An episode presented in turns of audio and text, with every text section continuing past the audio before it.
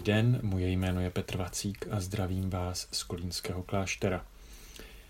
Ve svých posledních příspěvcích jsem vás zval k tomu projít si konce evangelií a místa, kde se vzkříšený Ježíš potkává s ostatními lidmi. E, mezi ta setkání bychom mohli zařadit i to, co se děje na e, začátku e, skutků apoštolských. A je tam mnoho zajímavých setkání, z nichž jedno je dnešním prvním čtení. Je to slavná příhoda známá pod názvem Křest etiopského dvořana. Eh, chci vám nabídnout několik poznámek k vaší meditaci. Eh, je to poměrně jednoduchý, krátký příběh. Bůh posílá anděla, eh, anděl pošle Filipa k opuštěné cestě, po které už nikdo nejezdí, kde on potká etiopského dvořana, který se právě vrací z Jeruzaléma touto opuštěnou cestou chvíli si povídají, na Češ eh, dvořan se už pokřtěný eh, vrací domů a tam dál předává evangelium. Eh, je tam několik velmi zajímavých detailů, ke kterým se za chvíli vrátím.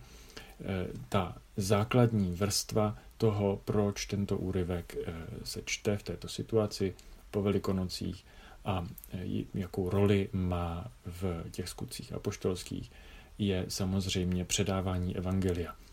Ten Filip je také často nazýván Filip evangelista, to vlastně jenom asi jeden ze dvou, třech lidí v Novém zákoně, eh, kterým eh, je přištěn tento titul, nebo spíš právě, buďme rozumní, neříkejme tomu titul, je to úkol. A do češtiny se často překládá spíše jako Eh, pověřený kázáním evangelia, nebo ten, který tam kázal evangelium nebo předával radostnou zvěst. Eh, ty novozákonní texty v řečtině prostě pro něj mají slovo třeba Filip evangelista.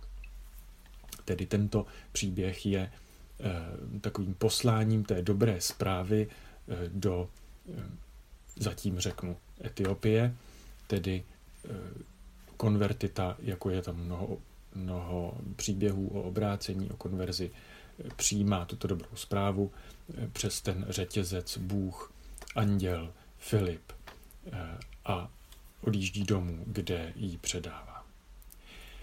Eh, tři poznámky eh, k vaší meditace, k meditaci a úvaze. Za prvé ta Etiopie. Zdá se podle biblistů, že se tady opravdu nemíní to, co my vnímáme jako Etiopii. Není to tedy etiopská země nebo království.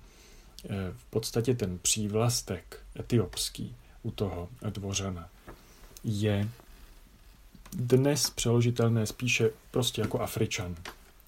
V té době to zase podle hm, těch studií vypadá, že to bylo označení pro Afričana tmavé pleti vůbec, a tedy dnes bychom prostě řekli Afričan, Černoch.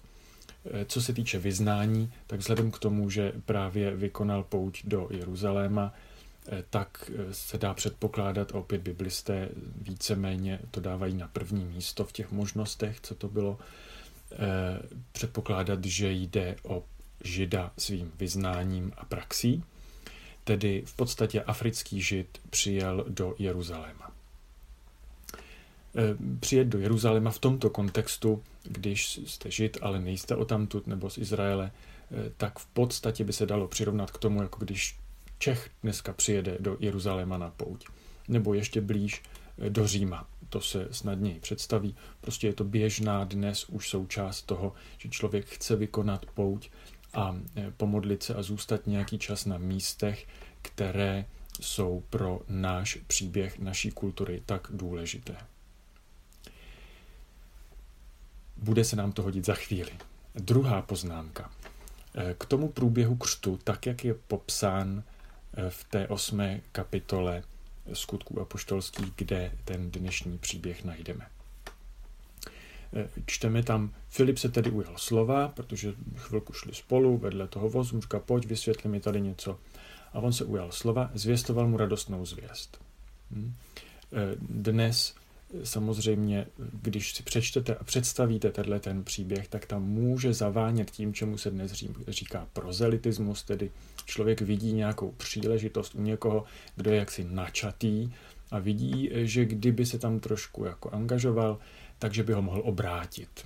Klasický prozelitismus, který, a teď bych přímo ocitoval papeže Františka, není cestou eh, církve 21. století a musí být eh, jaksi musím ho obejít. No. Prozelitismem nejdeme, nemůžeme někoho přesvědčovat o tom, že se má vzdát e, svého názoru a přijmout náš názor, protože víra není názor.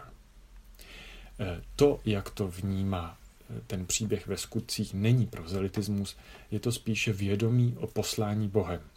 Ten Filip byl poslán, měl nějakou zkušenost, nějaké opravdu vnitřní jistotu toho, že má jít na nějaké místo. A tam, když je, tak pak intuitivně jedná podle toho, že ví, že tam je poslán Bohem. A intuitivně tam prostě je a když potká někoho, kdo tam jede, něco si čte, tak s ní, a pozve ho k tomu, aby s ním mluvil, tak prostě se s ním pobaví. To zajímavé je hned potom. Eh, jak jeli tou cestou, teďka přímo v tom textu je psáno, přišli k jakési vodě a ten Etiopan povídá, podívej se, tady je voda co brání tomu, abych byl pokřtěn. Eh, co brání rychlosti a snadnosti křtu? Eh, ty dva lidi si povídali možná eh, minuty, možná několik málo hodin. Ne víc než několik dní, protože za tu dobu už se posunuli tak daleko, že Filip se potřeboval zřejmě vrátit domů. Tady nějaké vědomí o poslání Bohem, o tom, že mám někam jít, být tam k dispozici, být vnímavý a reagovat eh, na to, co se tam děje, nemá šanci. Protože eh, já vám řeknu, co brání tomu, aby byl pokřtěn člověk, který vám řekne, věřím, tohle je mi jasný, jdu do toho, co brání tomu, abych byl pokřtěn. My tomu bráníme. Prostě já ho nemůžu pokřtít, protože je na to předpis. Eh, musí nejdřív studovat, Musí to trvat nějakou dobu, musí požádat o vstup do katechumenátu, pak ho musí biskup přijmout do katechumenátu. Ten katechumenát musí trvat rok, po tom roce také ještě žádá o přijetí mezi čekatele křtu, musí projít těmi vstupními obřady. To znamená, za takovej minimálně rok, spíš rok a půl, se propracujeme ke křtu. Hm? Když se tedy ten dvořan ptá, zde je voda, co brání, abych byl pokřtěn, vezměme si to k meditaci.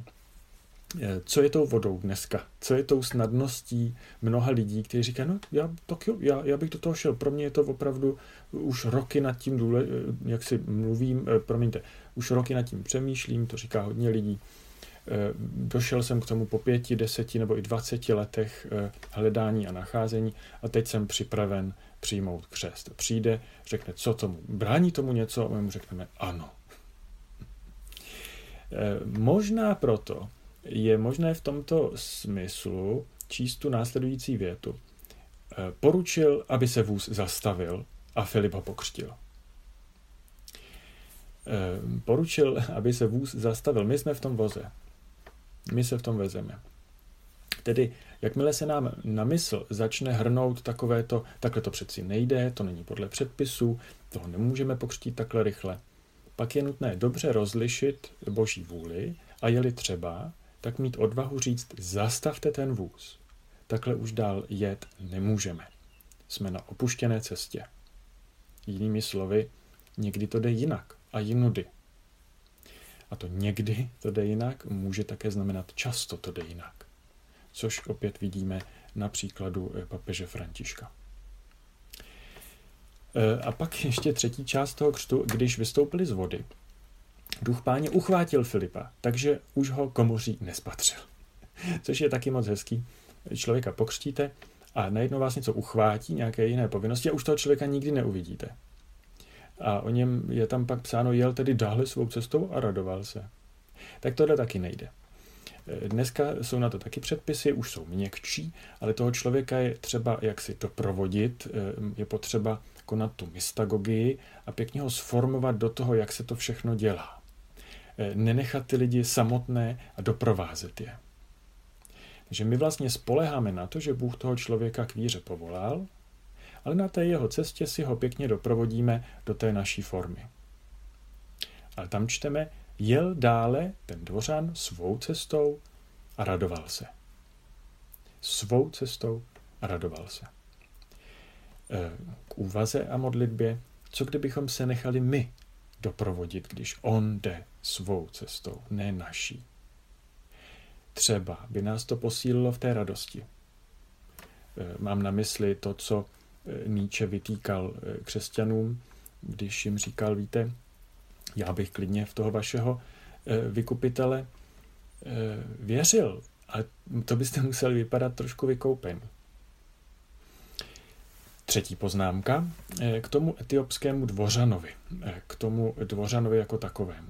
Eh, je tam velmi konkrétní slovo, je tam použito řecké slovo eunuch, tedy kleštěnec, a chceme-li pochopit tu situaci, je dobré se vžít do jeho osobní situace, předtím, než tam byl pokřtěn.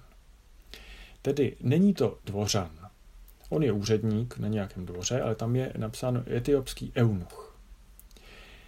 E, a vrací se z Jeruzaléma. Jenomže on vlastně podle zákona, i když je vyznáním žid a přijel právě na pouť do Jeruzaléma, on nemůže vstoupit do modlitevního schromáždění v jeruzalémském chrámě, kam právě doputoval.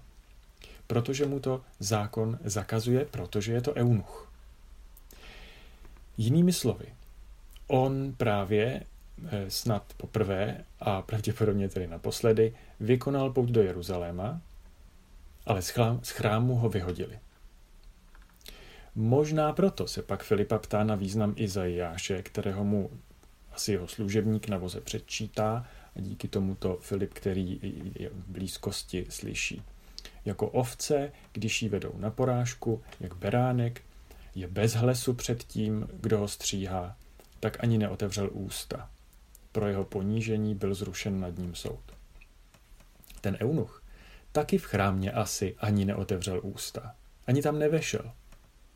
Jinak by totiž porušil zákon, byl by souzen a vlastně veden na porážku v nějakém smyslu, tak jako před ním Ježíš. Ten eunuch ale taky mlčel. A pak tam může číst v tom Izajáši pro jeho ponížení, byl zrušen nad ním soud teď tohle čte člověk, který ho teďka vyhodili, když jel do Říma na tu pouť, tak ho prostě ze všech kostelů vyhodili a řekl mu, sem nemůžeš. Máš krátký kraťasy, eh, nebo máš eh, krátký rukávy a vůbec seš cizinec a sem nepatříš. Prostě si sem nepustíme, jeď si domů. Nám to tady zákony nedovolujou. A v tomhle jdete domů.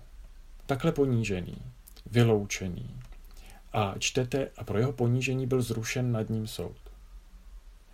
A na tohle se zeptáte toho Filipa, který jde vedle vás. Co tohle znamená? E, v kostelech i mimo ně, ruku na srdce, se neustále setkávám s lidmi, které církev pokořuje a dělá jim e, bolest. Říká jim, co všechno nesmí. Je to moře bolesti sycené hořkou řekou zbožných frází, které lidem ubližují přesně tam, kde jsou nejzranitelnější.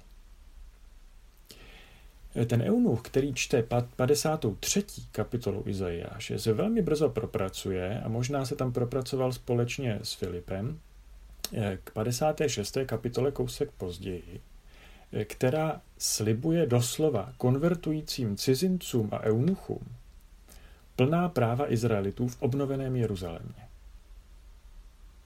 Doporučuji si tu 56. kapitolu k tomu přečíst.